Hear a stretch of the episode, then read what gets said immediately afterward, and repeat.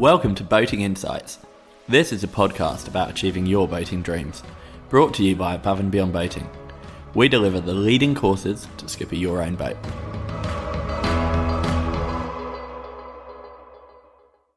Hi, I'm Neil Driscoll, and today I'm going to be talking to you um, about how you could potentially offset some of the uh, costs of uh, running and maintaining your boat uh, through various uh, commercial opportunities um, or variations on the theme.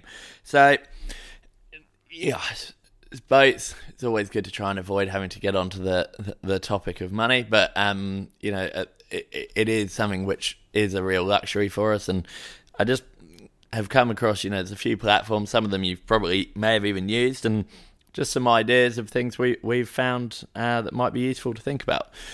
So, you know, one one side is um, you know with the use of the platforms we've been using now for a while, like Airbnb and houses, you know, and um, you, you you've got to make sure you're clear on what's you know what you can do legally where you actually are in terms of a country, state, etc. Um, and don't forget insurance. But um, you know, Airbnb uh, is something which has been becoming more and more popular um, on boats for rentals. Um, um, sometimes people are actually leaving sort of the boat on the mooring, so you kind of get transferred out to a boat somewhere and have that kind of live aboard experience. Um, seems to be, you know, seems to be growing popularity. Another one is called Beds on Board, um, which, um, you know, is, is, kind of what it sounds like. It's sort of like Airbnb, but targeted for boats in marinas. I know, particularly in Europe, uh, that's getting more and more popular. Um, and often really, really convenient, you know, especially if you're going to a sailing event or something and you want to find somewhere really local to stay. So, um, you know, listing your boat on those kind of platforms could could could be an option for you and um and depending on the sort of the rules in the country where you're based it might be very simple uh, some countries it's still still a bit harder. Just remind you for any of these things I mentioned, though, make sure that you're also across um, updating your insurance. I'd hate for you to end up, you know, going down a line of realizing that because of doing something you actually weren't insured. Now, the next is using your boat fully commercially. So, in Australia, we call this commercial survey. Um, uh, it varies. Uh, they tend to call it charter survey in England. Um, uh, the rules vary everywhere. Um, some places it's very simple, others it's a bit more involved.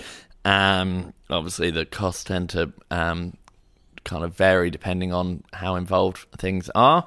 But uh, one thing to think about, you know, so if you're if you're looking at the boat being properly used commercially, then there's either the line of um, a bareboat, kind of like the boats that you charter if you go on holiday, um, or what we call skippered charter.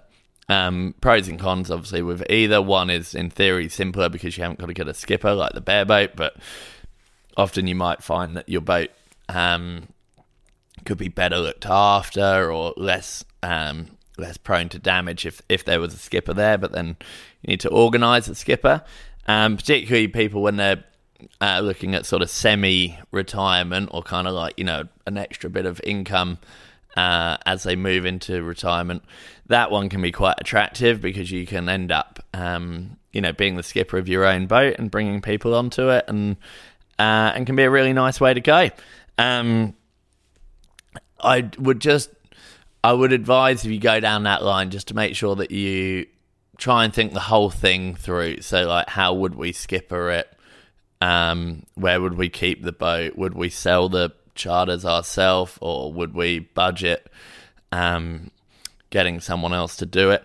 Um, it totally works. There's a reason there's charter boats all over the place, um, and there's some really, really good operations all over the world who are sort of providing services at every level I've mentioned there, from just sales to full management of the whole program, um, and achievable to do everything yourself. But um, if you are if you are looking at that, then um, you know, especially in Australia, then it's probably good to chat to us about getting your yacht master as well if you wanted to have the option of skippering your own boat. Um, or, or and also we can give you full support on on putting the boat into commercial survey. Um, the another one is a lot more popular in England, uh, just because the rules are simpler for getting the boat uh, commercial than it is in uh, in Australia. But um, you know, going down the line a bit like um, what we've got. So you know, being a sailing school, there's a a lot of, if you like, one man band sailing schools in England that is just someone that's got their own boat. They've become an RYA yachtmaster instructor, and you know they're running running some training. Um, it's a bit of a double whammy that one. I think what happens is a lot of people really like the idea because rather than necessarily just having people rocking up for a party, they they've got people coming onto their boat who are kind of more engaged in learning, which uh, can be a more wholesome and rewarding experience for the skipper, uh, says a man with a sailing school.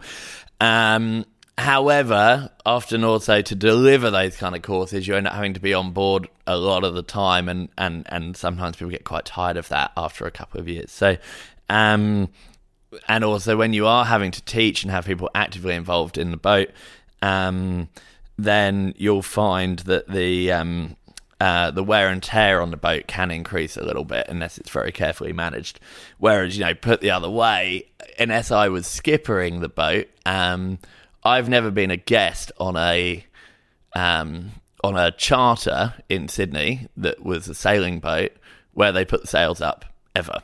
Like I've never ever seen uh, sails go up when I've been a guest on a sailing charter boat. So I'm sure it happens sometimes. I have seen them go up on boats that you know have been sailing around, but you know that obviously minimises the wear and tear, and um, and so you know a lot of a lot of the time um, it it it can be that it's actually less impact on the boat to do a, a kind of just normal charters for parties and bucks parties and whatever, maybe not bucks parties, um, than it is to just go and um, uh, go and try and do a sailing school. So, kind of other options. They're not so much commercial, but kind of come into the whole cost cost offset. One is looking at the syndicates. Um, you know, it's, it's a, a, popular way to go. Some of them are more membership models. Some of them are um, uh, where ownership models. Um, uh, they're very popular. Um, the um, it re- I think it often depends how much you're going to use the boat. Um, um, but it can, um, I you know, one thing can be quite stressful for people with owning a boat outright. Isn't just the the overall ownership of the costs and the the boat, but is actually you know feeling bad whenever they're not using the boat. So that's often a big draw card for um, going into sort of those kind of syndicate operations. Um, and it's you know if you are going down that line, just sort of do your homework. Um, some of them are like really good new boats, etc. Very fair costs. Um, some of them are a bit different, so just make sure that you've you've got a handle on that before you before you get too involved. Um, and uh, and we we definitely work with some really good ones here in Sydney. Uh, and then finally, it's yeah, see it more and more. Uh, we're actually managing uh, the boats for a few of these now. Is a private syndicate, so you know, you just get uh, two or three people. They might be uh, they might be friends. They might be people that um, you find from sort of just formally selling a share.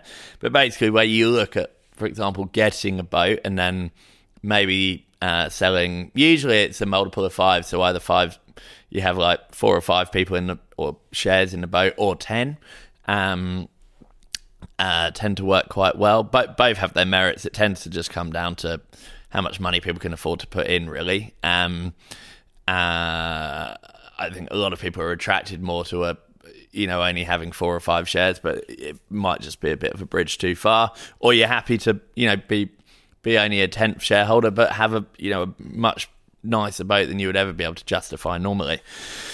Um, if you are going down the line of your own syndicate, I definitely, you know, one side, I think one of the reasons people come to us for this stuff is because it's great to have some sort of an independent who comes in and details and checks the boat and, you know, manages the maintenance program so it doesn't have to fall on just one person in the syndicate.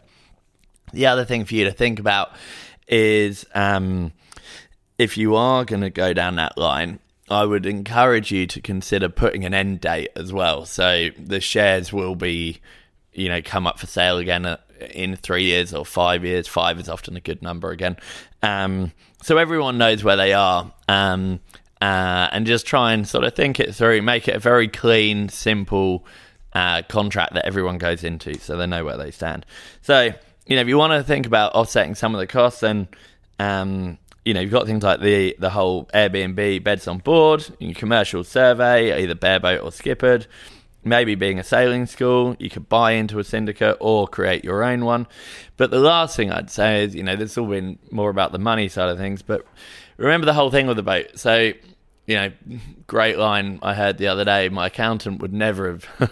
my accountant would always say, "No, don't do this." And you know, the boat is, you are also buying an experience. It's it's fun. It's time for yourself, time with your friends, time with your family, um, time that you never get back. So uh, it's important to look at all of those kind of cost things to make yourself comfortable and make sure you don't end up, you know, with your kind of buyer's remorse. But um, remember that this is an experience. You know, you you you go and have fun, get out there, and you know, get that get that time and and, and enjoy it. And um, however, you know, whatever it is that draws you to boating, um, you'll you'll love it.